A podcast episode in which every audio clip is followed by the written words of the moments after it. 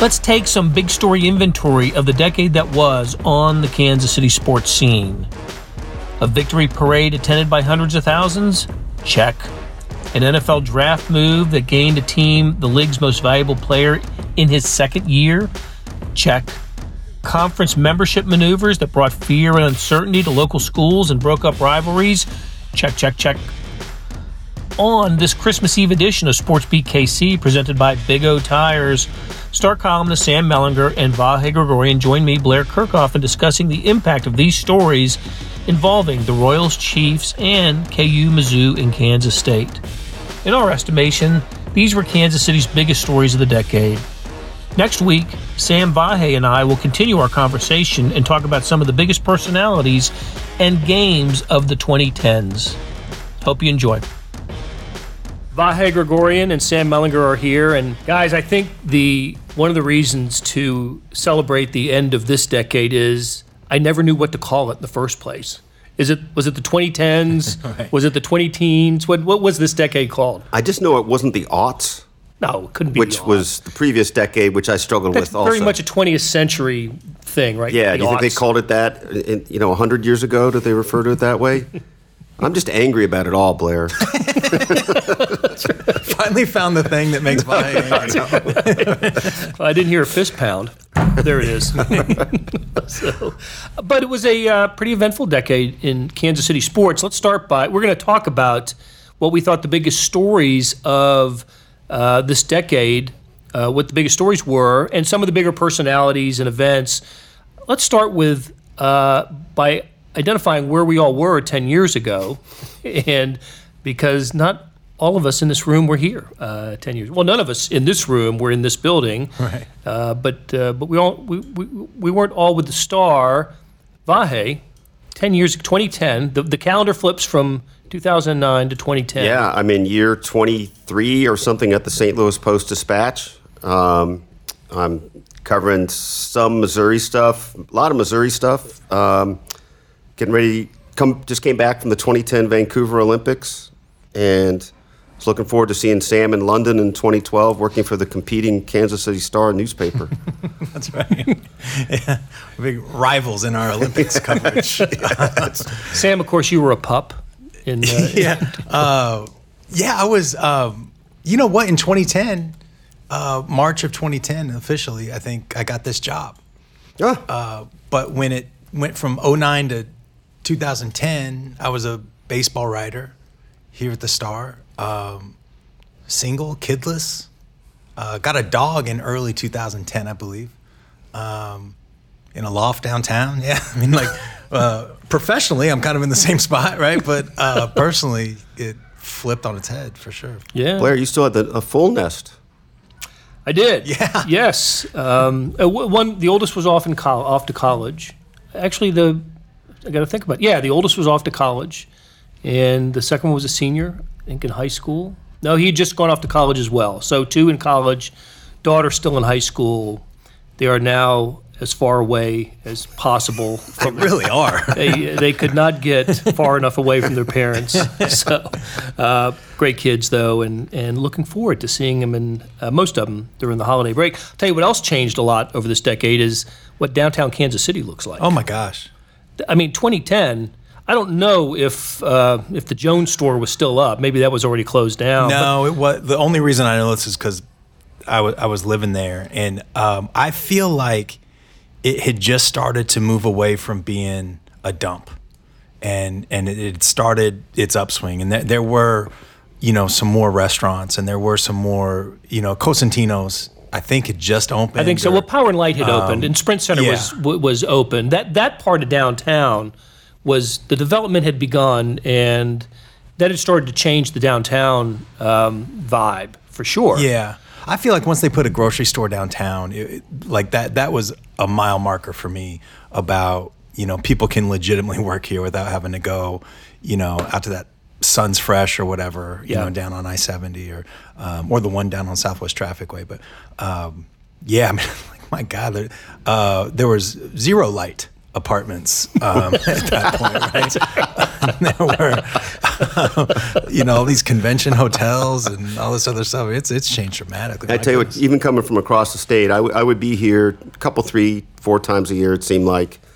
back in the day of the Big 12 tournament when Missouri was playing and such. But um, it it was astonishing to see what was happening in the mid 2000s uh, till early 2010s, whatever we're calling these decades. I mean, it was. I, I thought of Kansas City as an entirely different place because of it. I think the Crossroads district is what's uh, Yeah. what, what's been amazing. That, that's that's the downtown contribution to the decades. The Crossroads district and the streetcar, of course, um, a- a- amazing growth. And who knows what the well, we'll talk about what we think the next decade might bring a little later. Um, but hey, so Vahe, you weren't here uh, in Kansas City, but you were on the front lines like we all were with what uh, was one of the biggest stories of the decade. And that's what we're going to do. We're going to identify a handful of stories that we think, well, let's be honest, I think, and I got you guys to, to drag you guys in here to talk about it, uh, are the biggest were the biggest stories involving Kansas City and Kansas City region sports in the last decade. And by that I mean Chiefs, Royals, um, Sporting KC, the major college scene. Uh, and I and I, I know this for a fact that I covered the the Rose Bowl for the 2009 season, which was played in January 2010. That was when Alabama beat Texas, right? I was there with you. You were there. We were there covering that game. Um, Colt McCoy got hurt Yep. and couldn't finish. Otherwise, I thought Texas would have made it a more competitive game. But as it turns out, one thing that happened at that Rose Bowl that we didn't find out until later was then Texas athletic director DeLoss Dodds played golf with some ESPN executives, and that's where the Longhorn Network was hatched. and the Longhorn Network became a big factor in the kind of the landscape of sports today. But uh, it, it but it changed it changed the Big 12 in a big way. And so the next few years, uh, 2010, 2011, 2012, 2013, were all about conference realignment. And I just remember thinking um, every day seemed to bring some new rumor, some different story, some. It, it was crazy. It was crazy the the attention that it, that it received and the the information that was out there, and um, and and I just uh, I, I remember you know always seemed to be chasing the story. You know.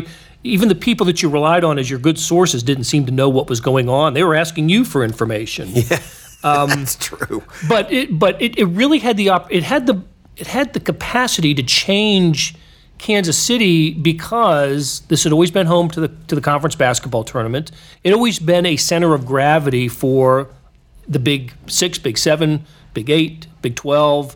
Um, it was not a branch town. It was a it was a headquarter town, and because of conference realignment, because Kansas and and, um and Kansas State uh, remained in a Big 12 that survived, and Missouri moved on to the S- SEC, um, it, it, it changed the personality, I think, of Kansas City as a college sports town. Vahe, you were covering it for the Post Dispatch. What, were your kind of vivid memories of those Well, times? one thing that you're you're saying that's that's really ringing true with me. It's interesting. Missouri occupies a bigger part of the college sports pie in St. Louis, right? It's it's in that sense more prominent among.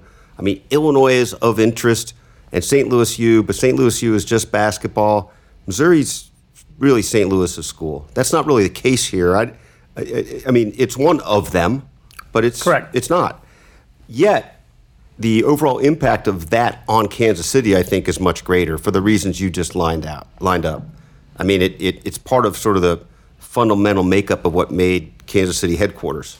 Um, so, and and the story itself, chasing the story itself, is a good way to put it. I always felt like we were chasing.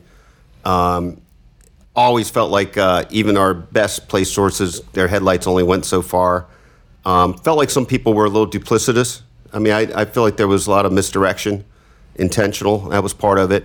Um, it also felt like one of the things you'll hear sports writers talk about that we've all experienced is dealing with coaching searches. And those things are endless, chase your tail. There, there was a day where you, you could get somewhere on that. Now it's just complicated, but you got to fill the gaps as much as you can. And, and this one, but it was a coaching search on steroids for months. right. so- that's a great way of putting it. That- it That's how I felt. And the night that it finally happened, and you know, you think about these dumb little symbols, but I was in Waco. Uh, Missouri was playing at Baylor, and there was an earthquake in Oklahoma that night, and it shook the press box in Waco. And we always thought that was a convenient little symbol to use, and, and the breaking news now on, on this. Um, so it, it was a huge story, and we can talk more about the ramifications. But it, it you're right, Blair. It was it was um, absolutely one of the stories of the decade, maybe maybe the story of the decade in some ways. You know, uh, there, there, are a couple things that just talking about it reminds me. I, I mentioned the, the, the golf outing that the DeLoss Dodds had at the Rose Bowl. Something the other the other big catalyst for it was the Big Ten announcing that it was going to expand. It was just a three paragraph release but the Big Ten in that release said we are exploring expansion, and that I remember that set off the fire alarms too. who were the who would who would it be? What were the teams? Uh, that's when you know Missouri was certainly uh, associated with that story, and that's when Jay Nixon had his you know, yeah. you know his, moment where uh, the Missouri governor said, "Well, we'd rather be associated with Northwestern uh, than Texas Tech or something like that." This is while Missouri was still in the Big 12, and um, and so that Texas there, Tech was the school used, which takes on a different meaning now for us. yes, it does. But there was some there were some hurt feelings uh, over that. But um, man, it was. Uh, it, those were interesting times. And listen, but before, uh, excuse me, Vahe. No, no. Um, the, the game that you covered at Wake, I remember that because the, the announcement from Missouri came the next day. But before that, Nebraska and Colorado who had already left the Big 12. And so the Big 12 continued for a year with Texas A&M, Texas A&M and Missouri as a 10-team conference. It was when Missouri and Texas A&M decided to leave. That's when it really looked like the Big 12 was in big trouble. I remember th- there there was like tangible fear almost, you know, uh, about that and – we've already touched on this a little bit, but like I, I, think that was felt in Kansas City more than probably anywhere else. You know, if if you're Oklahoma, you're going to be fine.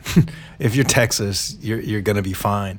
Uh, but th- there were some institutional insecurities that came out in a really big way because then all of a sudden it's like if if you're Kansas, it's you know you've got this you know national you know elite whatever basketball program but football sting. You know, like the football didn't at that time they weren't how they are now, but historically that football program wasn't very good. K State, you know, you start talking about um, well, and, and Kansas both. You start talking about TV sets.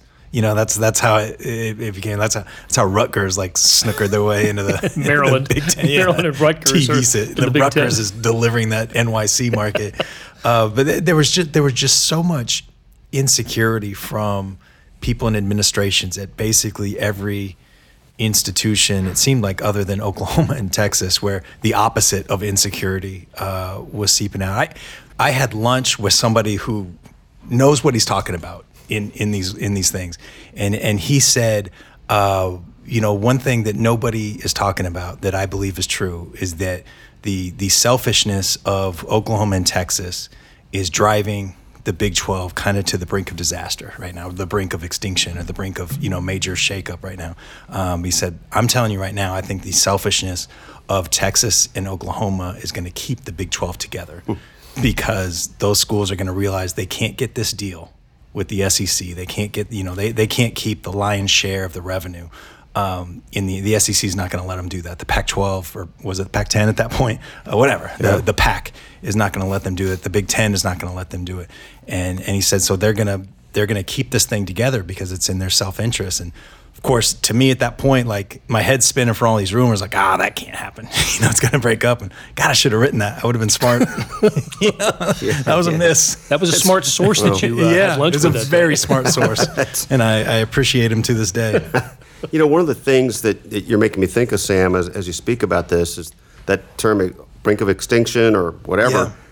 So the Missouri administration, the Missouri fan, all, the Missouri constituency will all say that that's what part of what drove their move, right? Also the resentment of Texas, which everybody in the Big 12 had, but yeah. that, you know, we got to find our place at the table. Um, but there were people in Kansas who felt that Missouri had um, misrepresented itself in how it was going to approach this, and that you know sort of they were hand in hand with Kansas, uh, you know, and then all of a sudden they weren't, um, and that was a big problem and had repercussions for, for years after, obviously, and maybe still to some degree does. But for sure, in the in, in the immediate aftermath, A- absolutely. Kansas turned turned its back on the rivalry. Is what happened. It did, but the question I've always wondered, and there's maybe no answer to it, is had Kansas, let's say for argument's sake, Kansas wouldn't have gone to the SEC. That, that, I don't- I don't know if that's a fit for Kansas. I'm not still not sure it's the right fit for Missouri, but that's another that's another question. But let's say Kansas got an offer to go to the Big Ten. At that time, you know, where there's fears of the Mountain West or whatever the, the fears were. Does Kansas take that? Oh I yeah. th- I think they would. Yeah. So I've always wondered that. I've, I've tried and, to ask. and, and this and this Yeah. idea of well, if Kansas goes, Kansas State has to go, according to Pat Roberts or Sam Brownback, whoever was, you know, senator then. Are you kidding? yeah. and and that, that wasn't just in Kansas. That was echoing in Oklahoma. You know, if Oklahoma goes, Yep. Oklahoma State's got to go. Right. Or in Texas, Texas Tech's got. to Oh, are you Right. kidding? It's well, anyway, just just I've always thought that was an interesting point of order in all this, the way the the Kansas fan has looked at Missouri, um, and I'm not even really saying that's wrong. I, I get that, and Missouri didn't help itself with the stupid SEC chants and, and, and T-shirts at the Big 12 tournament that year. I thought that was, to use a term we heard earlier this week, bush league. Um, but but it was what what, It's, what hey, they look, did. it, it captured the moment. It's how they felt about. Yeah, and it was how they it was how they felt, right? And, and I don't know why they felt quite like that, but it was how they felt. Can I can I tell you one other clear memory I have of like all the realignment stuff was I remember being in, in a staff meeting in our old building uh, during all this and that that KU to the SEC thing like somehow that that was like a rumor for like a day and a half or whatever. And I remember just sitting there and thinking like and I said this out loud I was like those poor KU kids like they're gonna play a night game at Baton Rouge you know like and I remember Mike DeArmond was in the room and he was like yeah you know, he was just fired up to see that carnage What's funny is that was probably a Les Miles LSU team you were thinking that's of. right right yeah Oh man! All right. Well, I, I, I would say all's well that ends well, but it we're kind of there, right? I mean, the Big Twelve survived. It added West Virginia and TCU. I think the Big Twelve likes where it stands, you know, in in the scope of, of the college sports landscape right now. Their TV their TV contract is, is going to be up in 20, uh, 24, 25. So there'll be some negotiating going on here pretty soon. But I think Bob Bowlesby has positioned the conference in, in a in- they're in a good spot. The conference tournament never left Kansas City, even even though it's it's technically played in an SEC state. Uh, but the it, it never left um, it never left Kansas City, and and I think for us, you know, selfishly, best news of all is uh, Kansas and Missouri are going to play basketball starting next season. oh yeah So It is funny though, just to think, and it's sort of just a fluke, right? But Big Twelve, it's not whole based on the name anyway. But a- as we've talked about as recently as a car ride to Columbia last week, um, you know, how much pie do you have to add to make it worth dividing 12 ways instead of 10? And the measures out there don't really suggest that that's an easy gain. There might be a couple schools, who knows what it would be, but but but bottom line is the Big 12 doesn't feel it's not whole. Big 12 feels this is what they want to be. It went through this a couple of years ago at expansion exploration, and it looked at schools. The first thing they learned was there was there was no existing Power Five school that was interested in joining the Big Twelve, so they looked at Houston, Central Florida, Mm-hmm. uh, Cincinnati, to name a few, and decided. Basically, we're, we're told by their television consultants that nobody you add would bring more dollars from ESPN and Fox. Yeah. So that means you'd have to divide it even, you know, two two more add two more shares, and it's coming out of your share. So Big Yeah. 12 said, no, we're good. yeah and so the, the schools that would add more won't come That's right. right you know so it's, Yeah. you're right where you should be but I, I do think that it's, it's worth noting you just did blair so i'll just underline it that the big 12 did navigate that whole thing about as well as it could there you know people of a certain age and i'm one of them um, will probably always see it as diminished from you know i grew up with the big eight and then the big 12 and there was just it felt like that thing was going to be together forever and i think it's diminished in some ways now forever um, but financially which is all that matters uh, they- they've navigated it better than i could have expected and i think about as well as anybody could expect I- I'll throw a curveball in this whole thing, though. I mean, financially, you're right, and it is all that matters, and it really seems to be all that's going to drive the engine. But I mean, clearly something was lost. I- I- Absolutely. and I, I still lament that. And I, you know, Missouri playing games in Starkville and Gainesville and, you know, the other Columbia and stuff. I mean, Well, eh. and forming the rivalry with Arkansas. Which, Yeah. I mean, look, it, it is a border state, and there is a, there is a trophy, but it's It just got a little bit more of a rivalry, didn't it? yeah, probably That the only real defensive piece to it that's like that. Yeah. But it's kind of concocted and contrived, and, is. and and even you know, obviously the first thing you think is Missouri and Kansas, but Missouri, Iowa State, Missouri, K State, you know, all those things. That, that that just it's been what seven years now. It still doesn't feel like these games have the currency to me. Like, Absolutely. Uh, obviously they're meaningful, but they're not personal. I feel that way about Nebraska as well. That's a good way to put it. Not being like that. part of the conference, and so that that'll circle back to the idea that um, at once we felt like the center of the college, the Midwest college football universe or college sports universe, and we're just Kansas City just isn't that Yep. anymore. So, all right, so that that was the biggest story I would say of the first part of the decade. When we come back, we will talk about what what is easily the biggest story of the middle part of the decade. We'll be right back.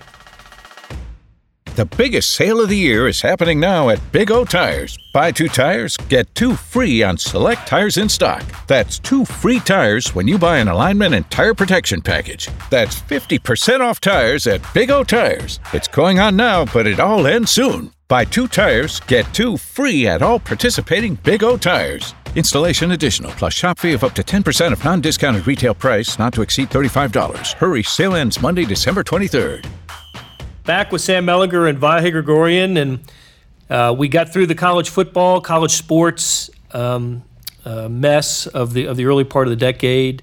And as that was beginning to settle down, there was a baseball team in Kansas City that was starting to heat up. And 2013 was the first um, was, was the first year of first winning record for the Royals since the the 2003 team, right? The Tony Pena team. So it had been a decade. I remember the, the Justin Maxwell walk off grand slam, but of course there was the famous line after the season by Dayton Moore. Uh, oh yeah, in, in a small way, I feel like we've won the World Series. Yes. Yeah, uh, that didn't that went over like a bag of turds. Like, It was just it was just a little early. That's all. Yeah, yeah, and you know what? It was one of those. I feel like I've gotten to know Dayton better than I've gotten to know anybody else on the local. So that you know, I started covering baseball like right when he took the job, and I probably talked to him more than anybody else. I knew exactly what he meant. Um, I knew exactly what he meant, and as it turned, out, I called him after. No, uh, uh, approached him after in that press conference and asked him what he meant, and it was exactly what I thought he meant. Um, and but it was too late. Even by then, you know that that that, that line had just been taken off, and, and what he meant was was pure, and it, and it was, and I agree with it. Like what he meant was that to him, um, a, a Royals game where the eight year old kids are coming in wearing Salvador Perez jerseys and Eric Hosmer jerseys and Lorenzo Cain jerseys is more important in a 30,000 foot view than whether you win 92 games or 71 games or whatever. Like, and I love that. I, I, I wish that everybody had that perspective. Um, but it was a dumb thing to say. I think you also called him later. I can't remember for He sure, called but me. Oh, he called, because the, uh, the the first, in the online world, the Yeah. story was already up. I, I hope I'm not giving anything away here. But Sorry, my uh, fault. No, I. Uh, uh, Before you got to your car. no, this, this is this is actually this is a. Yeah, we can tell this story. I think. Uh, I wrote like the column was basically you know the first sentence was something like Dayton Moore said a stupid thing. And then the rest of the column was trying to explain exactly what he meant, and you know maybe a different way that, that he could have said it, because I, I totally understood why people ran with the other meaning, right? Um, but I also want I felt like it was worthwhile to try to help people understand what Dayton, Dayton's a baseball guy. He's not a public speaker. You know, like just to here's what he was trying to say, and uh, he was not happy when he called, and he was like, you know, and I was I, I was kind of shocked honestly because I felt like the column was like sort of. Uh, this is what he meant, guys. Just the first sentence threw him a Yeah, and that's and he was like, "Well, you said it was stupid," and I was like, well, "You know, felt like it was, you know." But also trying to, you know, say what you meant here, buddy. So um, anyway, that was a nice little tangent. So we've we've gone pretty far into this. We're talking, of course, about the Royals Yeah. of the of the mid teens. I guess that's how we'll always refer to the mid teen Royals, who um, had the 2013 winning record that we were just uh, were referring to, and then in 2014 and 2015 uh, did the unthinkable. Really, I mean, just I, I still five years later uh, look back on on those two seasons, especially the postseasons, and I kind of can't believe it happened. Hard to believe it happened. Vahe, you had just gotten to Kansas City. Um, in fact, Knew nothing but winning. it's all you knew. You'd come from the come from St. Louis, where they had appeared. The Cardinals had been in the 2013 World Series, and then you come to Kansas City. You got nothing but W's. It's it is funny because I remember coming here. It was spring of 2013. I think I started June June 2013, and at that point, Royals hadn't been in a postseason since '85. Chiefs hadn't won a postseason game since '94. I think we were like looking for different metrics to measure like the you know the greatest futility in professional sports. Um, but it, it was kind of a magical turn time, right? I mean, Andy Reid, obviously, with the Chiefs, we'll get into that later. Um, but the thing that was interesting to me, and this is what happens sometimes with just a fresh set of eyes, not that, not necessarily Pollyanna eyes, but you know, you're coming in and you see looks like a fairly decent team, but also you see like the way way people react to anything, like the way people reacted to Ned. Like I was like, he had a pretty good line that season. It was the third base tree line about you know you can't just get a guy off a third base tree. I, I thought it was really funny, and people were just ridiculing him. You might have ridiculed him. I don't know. I thought it was a great line. I might have. I don't know. Chances are. I'm just thinking out loud. I remember the big graphic we had in the paper that day of the third base Was tree. there?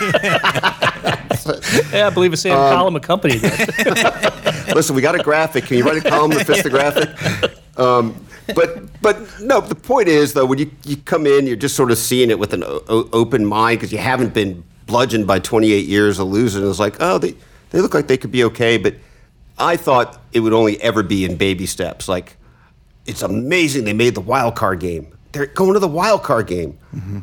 I mean, and then everything. I just remember the one of the talking points entering the wild card game was well the Royals qualified for the postseason, but would that e- does that even count? would that right. would that count as a you know could could they th- throw up a flag in the you know in the outfield to join the the 70s and 80s flags just if they made the wild card and they didn't win anything, they didn't win a division, you know, haven't won anything. I Did remember not Ned, play in October. Did not. That's right. That You game know, was on that's September was, 28th. yeah. Didn't even get to That's October. Right. and Ned, um, Ned was saying after the fact. I don't remember saying, him saying it before the fact, but after the fact that he wouldn't have considered that a playoff. Uh, them being in the postseason. I'm pretty if sure they he did won. not ever say that before.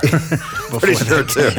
yeah. It was kind of a convenient thing to be able to say later. Yeah, that that uh, that turned out that was the maybe the best game. Just the context of everything that it meant to. That was maybe the the most thrilling game that I've ever seen in person. And I remember uh, talking to Rene Francisco um, on the first floor. The elevators go down and right by the, the the clubhouses. And I asked him something about like, you got a feeling about the game tonight? And he said, I think Salvy's going to have a big moment. I didn't remember that you saying that before. That's Um, great. He said that I was like, I texted him after. I, it's just the whole game though. I mean, it was the lead up to Salvy was was incredible. And Well, not only that, but I, I do recall that you had the um, you had, you were down the road on your firing Ned yeah, column. that, that couple paragraphs in, right. the first of so many Control A deletes uh, from uh, Well, I hope we- 2014. Hope we 15. saved someplace else just in case. you know, Jeff Passan, uh, our friend and, and former coworker here, uh, had this idea for what was it? Uh, GameStoryGraveyard.com. Something like that. that would be great.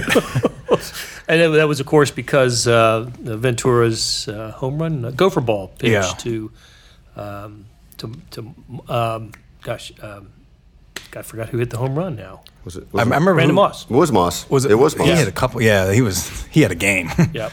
he had a game. So You know what you remind me of, and we've sort of talked about this before, but it, it, it is true that those teams represented so much that just crazy pendulum these things swing on on one or two little things. And the best example I can give is that Houston game, that the, the elimination game too, where uh, what was it, seven straight hits and one that should have been called a hit that I think was ruled an error, but went off the mound. oh, Um, bad hop off. Correa. The, yeah, Yeah. Uh, uh, Kendrys Morales. But but it's true. And again, this is maybe a little too much inside inside sport writing, but but we had, you know, started gotten into the planning stage of what we're writing when they're mm-hmm. down at that point. And as I recall, I was going to write how every September move they made backfired, and you were going to write how the whole season wasn't worth it, something to that effect. And and and then that's not what we wrote. Yeah, and you know what though? Um, if they lost Game Four of the division series, I think I would stand by that column.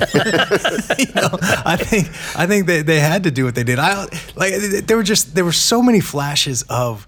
Um, I remember there was like a self awareness on that team in some ways. You know, they they would talk about like uh, you know we ignore the noise and all that stuff, but.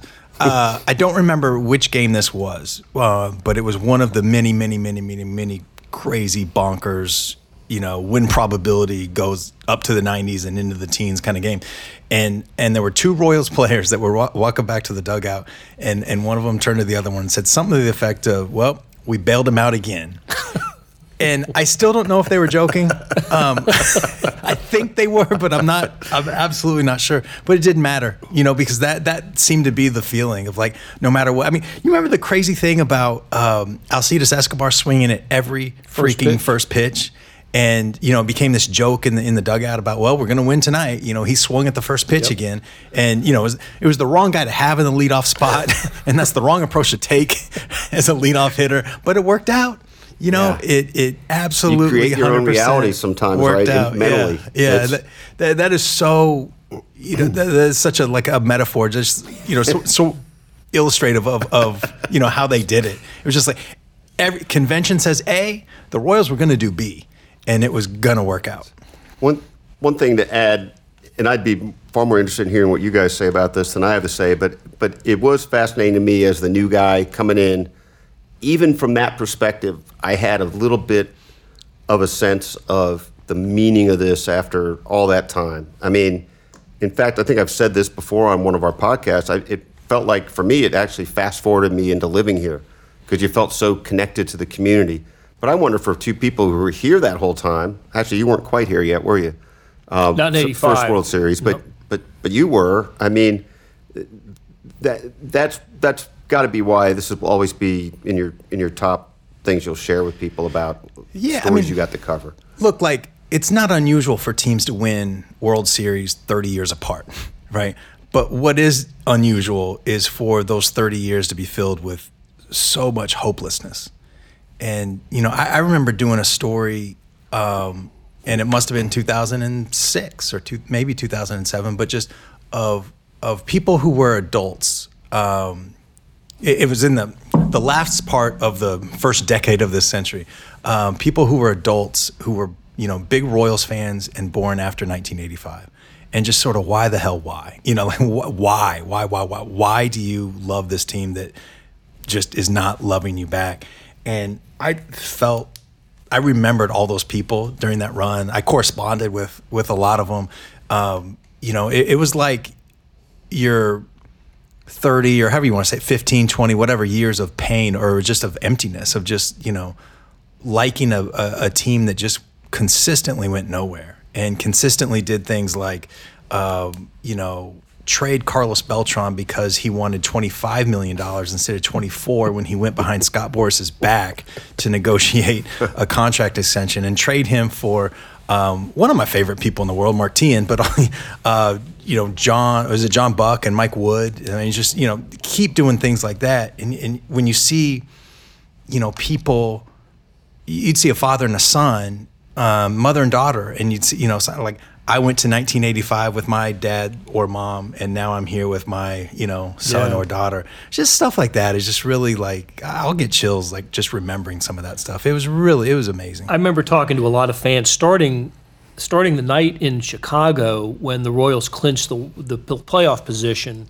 and talking to fans after the game, and then starting to correspond with fans about their memories and and Sam, I, I got a lot of that. Just a, people from from Southwest Missouri and Central Kansas about how they spent their evenings listening to you know Fred and Denny on you know Royals broadcasts, and that's you know that was that's those were their summer evenings. Yeah. and and how just having championship baseball, meaningful baseball, brought back that feeling to them, and Yeah. it was really really I mean, I, I did. I got choked. up. Well, I've told you this before. That that night in Chicago, I got back to the hotel and I called my kids. Yeah. Because I just remember we went to games. Yeah. You know, when they were kids, and they loved going to Kauffman Stadium. There's not much you can, as a sports writer, there's not much you can do with your kids in terms of taking them to, to games Mm-hmm. because you're always you're working, right?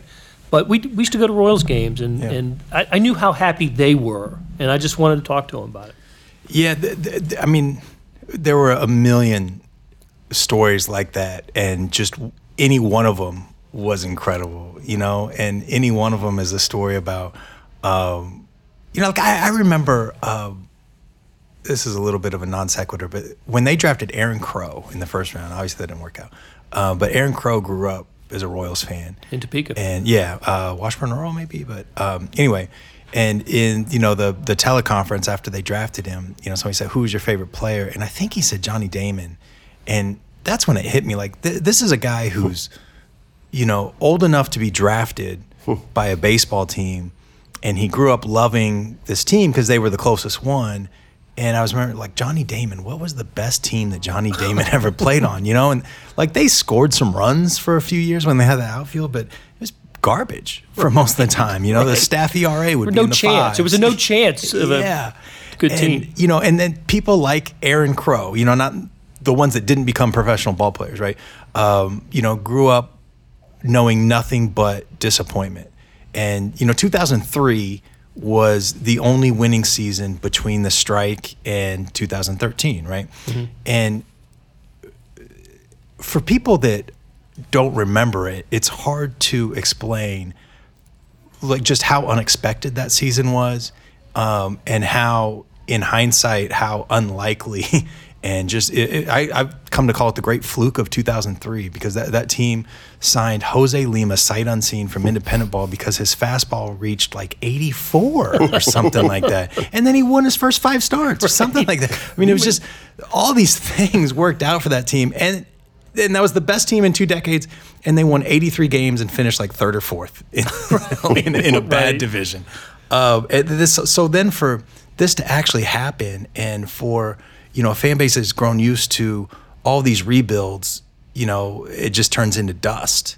And now all of a sudden it was clicking, and it's easy to forget this now. But 2004, in July of 2014, there were a hell of a lot of people in this town who wanted Dayton Moore and Ned Yost fired and the whole thing blown up. Right. They, a whole lot. They had either didn't they fall like a game below 500? Yeah, they were below 500 after the All Star break. I think it was like 47 and 48 or something like that. And a whole bunch of people. I remember there was a lot of columns being written about, you know, because they didn't do anything at the trade deadline that year. Right. And you know, you got to do something. You either need to trade James Shields and and start planning for 2018 or whatever, um, or you need to. Who, who was there was a hot outfielder. Um, you know what? It was Alex Rios, wasn't it? Um, that, that people wanted the Royals to trade for. You know, you got to do something, and and they did. Not only did they not do something, uh, but then Eric Hosmer breaks his hand like two hours after the trade deadline, and now you know he's their maybe their best player, one of their best players, and now you you got to play Billy Butler at first base.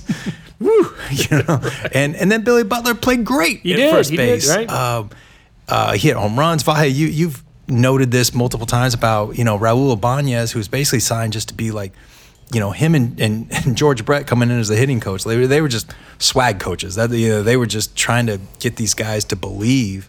And I think he did that, but he also hit a home run in a game that the Royals won one to nothing. Yeah, that's and the one that I could always be the difference. That you always know? stuck out to That me. was in Oakland, right? It was in Oakland, Yeah. right? And the, the difference there is quite simple, I guess, right? I mean, if you just put it in a vacuum, the uh, Royals are playing that wild card game in Oakland. Mm-hmm. I think that's how that would have worked out. Probably the dynamics are different.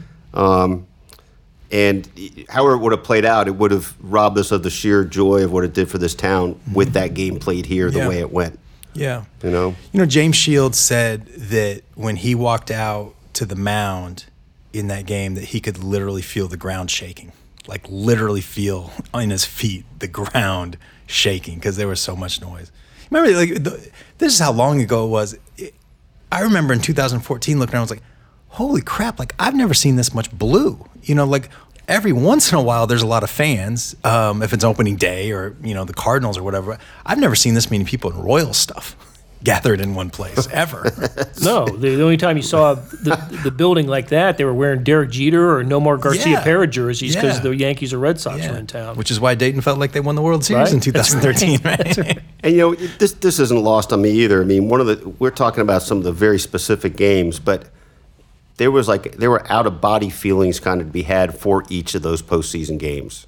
I mean, like the, you can't believe they're here, fans are here. You know, we're we're sort of taking that in as you know absorption points or whatever you'd call it, and you could really feel it. Oh my gosh. You could really feel it. you know, because of that experience, because of what Kansas City felt uh, after the parade, the parade was was just phenomenal, and then the the sea of blue at Union Station. Because of what this city felt that day, I I find myself I have found myself since then, previously not caring about who wins events and championships, but kind of inward, inwardly pulling for teams that haven't won anything in a long, long time. yeah. So when the Eagles won the Super Bowl, um, when the Cleveland Cavaliers won the NBA championship, when the Washington Capitals won the Stanley Cup, I just thought, great, those fans got to feel what the people in Kansas City felt. And you just tell by the you know, by the parades that those guys threw that, and so uh, Chiefs fans, I'm thinking of you in that realm. That's right. All right, listen, uh, great talk. When we come back, we've got one more big story of the decade, and we will move into the last couple years of whatever we're calling this decade. We'll be right back. Hey, it's Blair. Hey, we have a special subscription offer for SportsBeat KC listeners unlimited digital access to the Kansas City Stars award winning sports coverage. Sign up now for one year of Sports Pass for access to all the sports news, features, and columns we have to offer. And it's only $30. That's a 40% savings off our regular rate. For your convenience, your subscription will automatically renew after the initial term at 50 bucks unless you tell us to cancel. A lot of subscription services won't tell you that. They'll just sneak it on there. We just told you. Your subscription helps support the sports coverage of kansascity.com and the Kansas City Star please visit kansascity.com slash sportsbeatkc offer to get this special offer. And as always, thanks for listening. Guys, the Chiefs have been good for most of this decade. Uh, since you got here, Vi, 20, 2013, Andy Reid arrived along with, uh, with Alex Smith, John Dorsey, and they built a, a winning team right away. In fact, you know, it was one of the great reverses that I can remember from two and fourteen in the Jovan Belcher year of 2012 to 11 and five in a playoff team in 2013. But um, as consistently good as the Chiefs have been since then, things changed in a pretty dramatic way in um, in the 20. Let me get the draft year right. 20, 2017. 2017 draft. Yes, thanks. Sat a year, played a year. Yep. And now, And now we're here. two. Uh, of course, we were talking about Patrick Mahomes, the player that the Chiefs had never drafted. You know, that type of guy. It was just a, ta- a uber talented player, b a quarterback. You know, first first time the Chiefs drafted a, a quarterback in the first round since Todd Blackledge in the in the early '80s, and things have never been the same around here. Um, listen, we're recording this. We're, we are recording this before the Chiefs game at Chicago Sunday night, but we know the Chiefs have won the division.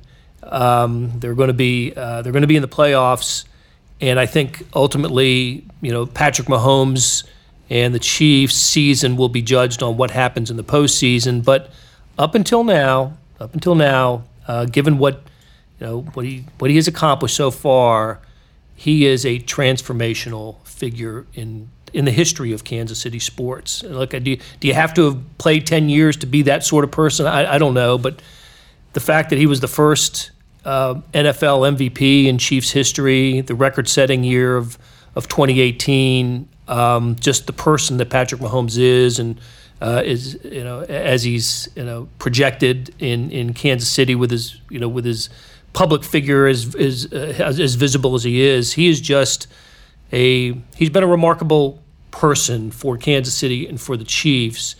And again, I'll, I'll start with you, Sam, since you've been here longer. There hadn't been anybody quite like this. No, I don't think even close. Like, uh, I mean, just like perspective. Shifting. Uh, you know, the, the, Chiefs have had a lot of stars. You know, I mean, they've had Hall of Famers. Um, you know, Derrick Thomas for a time was you know the best pass rusher in the league. Tony Gonzalez for a long time was the best tight end. Jamaal Charles for a time was the best or one of the best run. They they've had guys that are terrific, but not at that position. you know, and and and also just not as just wildly almost unimaginably dynamic and and able to you know turn nothing into a fourth and nine against the Ravens last year. Just the, you know, the two point conversion, um, you know, uh, against um, against the Broncos. I mean, there's just there's a million plays like that that he's made already, and he's been playing for you know a, a season and a half. It's um, I was thinking about this too. He is the only person in Kansas City sports. I pretty sure this is like I, I've tried to think of others. I think he's the only person in Kansas City sports who I would bet has the same job at the end of this decade, at the end of the 2000 uh, 20s. Just and that's the other part of it too. Um, you know, uh, our oldest son is in kindergarten, and I I feel like Patrick Mahomes is going to be the quarterback when my kindergartner is in high school.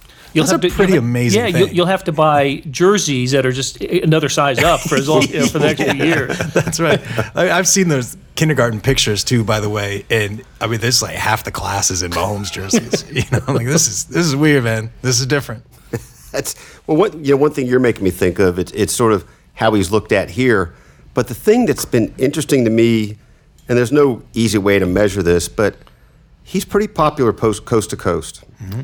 And he's now kind of entwined with Kansas City coast to coast. I mean, people think of us when they think of him. And they think, you know, the Kansas City treat, whatever, you know, however you look at him. Um, I was in Philadelphia when he got hurt at the against the Broncos and all the people watching the game on TV were like bummed out, and they were like Eagles fans and Patriots fans. Uh, in Boston, my cousins and friends up there want to know everything they can about him. It's just it's a little different than just being a really good player on a on a on a good team. I mean, he's obviously a national presence, probably in some ways that we don't know how to measure an international presence. Probably got a little whiff of that in Mexico City. I don't know again how we assess that exactly, but um, probably the only guy on the Kansas City sports scene, and you guys would know this better than me from all your time here, but you know, kind of needs bodyguard or so with him out there because he's a guy who can't say no, but also because people are going to treat him like the Beatles. Right. Um, and I'm sure in his heyday, whatever name it, George Brett. I don't know who that person would be in their heyday. Bo Jackson. Um, yeah, but uh, he said the magic word. Sorry, I know I made up. Made, made he knows melt. the way into my heart. Yeah, but but surely there have been guys in the stratosphere, or women for that matter, in the stratosphere of sports figures here, that people just won't run to or flock to quite the way they will to Patrick. Yeah, I think you named probably the two, you know, sort of the, it's cliche, but like rock stars um, that that have played here. Tony Gonzalez, I think, got close. Derrick Thomas, I think, got close. Uh, but you know, George Brett was the best player in baseball for a time, and Bo Jackson was the biggest thing in sports for a time when he was playing half of his work life uh, was, in was in Kansas City. But it, it is different when it's 2019 and you know social media at which Mahomes is great, by the way. Uh, you know, it, it, just makes things like this burn a little hotter. I think than you know. I I think George Brett. Um, you guys might want to check me on this, but I think George Brett might have still enjoyed a night or two out um, at the Plaza or Westport, some of those things like after after baseball games. And I don't think Patrick Mahomes can like walk into Kelly's like you know just on a, on a Friday night and just not you know blow the place up. It's it, it is. I think it's different now. I, I think that's that's a, a, a great point. Um, you're right. George Brett was for a time the, the best player in his sport, but when George played the, the best player in a sport could do the things that George Brett did in the. If, that's right. What, what he might have done. That yep. you can't. That can't happen. And and that's. I'll tell you what. That's a phenomenon of this decade. Um, yeah. Social media, Twitter. Um, that's yeah. You know, I, I listen. I veering off a little bit here, but I remember Larry Eustachy, the the old Iowa State basketball yeah. coach, was one of the first ones to kind of get caught. Mm-hmm. By social media, and uh, and those are the we saw the consequences of of that. that. That stuff with with Mahomes as well, like all that is magnified by George Brett is the best player in his sport for a time. Um, but one baseball player, even if it's George Brett in his prime or Mike Trout now or whatever, can't have the impact that the quarterback for a football team can. You know, I mean, and, and look, they've got Travis Kelce and Tyreek Hill and Mitchell Schwartz and you know other guys that, that are really really good on that offense. But even if it was just a bunch of you know guys named Fred, the other ten positions, like you got Mahomes, you feel like you've got a chance to score some points. Um,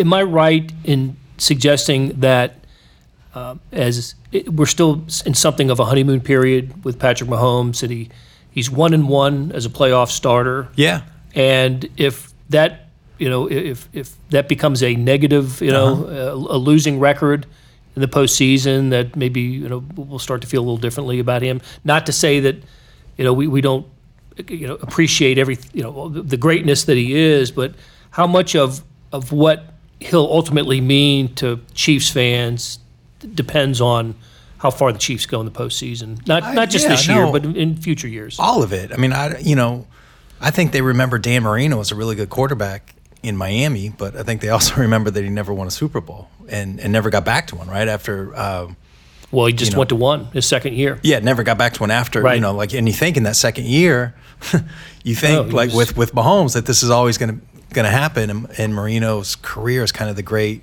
you know, sort of cautionary tale. I was just talking about this with somebody else the other day, actually, about, um, you know, Mahomes hasn't had to deal with a lot of. He, he's had injuries, right? But he hasn't had to deal with that kind of adversity of, you know, the, the biggest disappointment he's had as a pro happened when he hung 31 or whatever it was on Bill Belichick in in the second half, and the game was lost because you know a guy lined up off sides and the defense couldn't uh, you know stop the other team you know in the playoffs and all that. And that's you know his hands are clean. He didn't have the ball. he didn't have the ball you know, at the end. Yeah, and and so he hasn't. I'm curious. That'll happen, right? Um, every great quarterback, um, you know, has had those disappointments, but I don't think we've seen anything in Mahomes's you know sort of character or the way that he presents himself to believe that he won't handle that well. It, an interesting side point of this is it's right along the lines of the question you're asking, Blair. I mean, one of the things that he's created, the, the reason he's created such excitement is you sort of believe anything's possible with him. And at some point, and just in year two here, and it maybe won't happen this year, but I mean, at some point, if if anything possible doesn't translate to getting to a Super Bowl, then it becomes less a point of that, right? Yep. So I mean, as of now, I think he's got a little cushion here. I don't think they've ever lost a game because of him. Yeah. Um, to this point, uh, I think they've won only a few times without him being yeah. good, really good. Yeah, maybe Colts, that. That's that's as close as it's gotten. But yeah. that was like week five or whatever. Yeah. Still, still on the bum ankle. And yeah, yeah. yeah. So I mean, you know, the, the arrows just all point up that way. But but you're right. At some point, he, he needs that on his ledger to you feel like promise fulfilled. Right. right? He can be a Hall of Fame quarterback and, and not have won a Super Bowl. Right. Just uh, like Andy Reid can be a Hall of Fame coach, coach and not have won a Super Bowl, right? right? Yeah. But let's bear in mind, Andy, what he's two and five for the Chiefs in postseason now, right? Yep. So that translates to two Chiefs postseason wins in a quarter century. So you you know you want to see them build on that. Yeah, and and I always point this out, not maybe not always, but I know I've pointed this out a time or two before on this fine podcast program. But you, Vahe, wrote that you believe that Andy Reid would win a yeah. Super Bowl in Kansas City before the arrival of Mahomes, yeah. right? Yeah. Um, and I think I agree. I certainly agree with you now. You know, it, yeah. it seems, you don't want to say inevitable, but certainly likely, but likely doesn't matter. You know, because I, I think about this too, and maybe this is just being conditioned of living in Kansas City and seeing Chiefs seasons for, for all my life. But um, think about this possible playoff path where uh, you know the Chiefs. Let's just say they're the number three seed. They beat the Steelers or whoever it is. Then um, they go to New England and they win there. They win a playoff game in Foxborough. Um, and now they've beaten the Patriots twice in one season. And Tom Brady's 104 years old, and that's done. And and then you go and you get bossed around in Baltimore, and you kind of feel like one king of the AFC has just been replaced by a tougher, younger, faster version. And you missed your um, window. Yeah, I mean that, that is a that that scenario is on the table. Yeah, heck, it is. Absolutely on the table. Well, look, one other interesting thing about and Blair, knowing you, you might know this off the top of your head, but so who is the what's the oldest a coach has been to win his first either championship or Super Bowl? Right? I mean, Andy. Whenever if Andy does win one, It's the most years coaching. I remember I looked that up. I don't know about the most years coaching without having Yeah. one, it, it- he would be. Yeah. He would take that role. Yeah, I don't know about So, the age. but like I, got, I think the reason I'm thinking this is a guy like Tom Landry went some years being accused of not being able to win the big one, right? I mean, He did. That's right. until the early '70s. I guess was he the Cowboys' original coach? Yes, he was. So, yep. Decade plus in that, but we're talking, you know, this is more than 20 years now No, at it but for that's Andy, right. You, 20th mo- most coaches don't get the opportunity to hang around as Right. long as they. And he wore out his welcome in Philadelphia. yeah. and for sure. And I think he, he's earned these opportunities, right? Like um, he had the sustained success in in Philly, um, and then you know the the Chiefs. And can I say this too? Like when we're talking about the Chiefs, it is about Patrick Mahomes, but um, I've always thought this that, and and nobody wants to hear owners praised, really, right? Uh, if we're just being honest, uh, it's it's a lot more fun to criticize, but Clark Hunt, um, who otherwise I don't think has had that much of an impact, but he had his finest hour in 2012. Um, and you know th- that team bottomed out, and, and Clark can share some of the blame for for all of that. Um, he should have seen, he should have had the people skills to see that Scott Pioli and Todd Haley weren't going to work, for instance. You know, and and he should have been more in touch to to know how badly things were going before before 2012. But when that happened, he I think he had his fine. He, he was aggressive. He was assertive. He was direct. He flew to Philadelphia, and everybody wanted Andy Reid. Like if he was going to coach, um, Cardinals, Chargers were, were both open, and those were heavily mentioned um, with him. Andy's from uh, grew up in in in L.A. Um, Arizona's got a lot of advantages, obviously. And there may have been another team or two that that was was in on Andy, and Clark got him you know and clark got him because of his presentation and because of you know the history of the chiefs and all those things and you know replaced what had become at least in that moment the most dysfunctional franchise in the nfl and replace it with the stability that clark hunt had always talked about wanting. And you know owners i think probably take too much blame and credit like both ways but that that was just an absolutely imperative moment for the Chiefs because you know if if they're not as steady as they have been with Andy, are they in a position to make that deal? Or are they positioned in you know to get the best out of of Patrick Mahomes? I mean, it's just you know th- there's a lot of little moments that that feed into bigger moments, but that was certainly one of them. Well, this is year seven for Andy Reid. Year technically year three with with Patrick Mahomes, and so it's half of his Philadelphia tenure, right? Fourteen years in in Philly because this is Andy's twenty first year as an NFL coach. When I I was just I was looking this up on my phone. I'm sorry, but uh, about the age and you know how many seasons. So how old is Andy? Is he like 59, 60? I feel I want to say he's 61, 62, but he might. I'll look that up on my thing. Okay, while so you, Dick Vermeil uh, was 63 when uh, when he won the Super Bowl with the Rams. 20 seasons ago. Um, Yeah. hadn't coached as much. Um, you know, hadn't coached as many years Had been out as Andy for- has. yeah. But um, he he was older when he won his first Super Bowl. Okay, all right, guys. Well, this this podcast has lasted almost a decade. By the way, Andy Reid is uh, 61. Very good. With that, we will we will bring this podcast, this re- decade review, to an end. Quite a decade in Kansas City sports, and I have been uh, just blessed to share press boxes, press rows with Vahe Gregorian and Sam Mellinger. And gentlemen, we will see you in the next decade. Links to our coverage of these stories can be found in the show notes.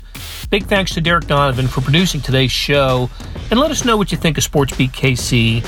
Leave a comment or suggestion where you can do those things. We'd appreciate it.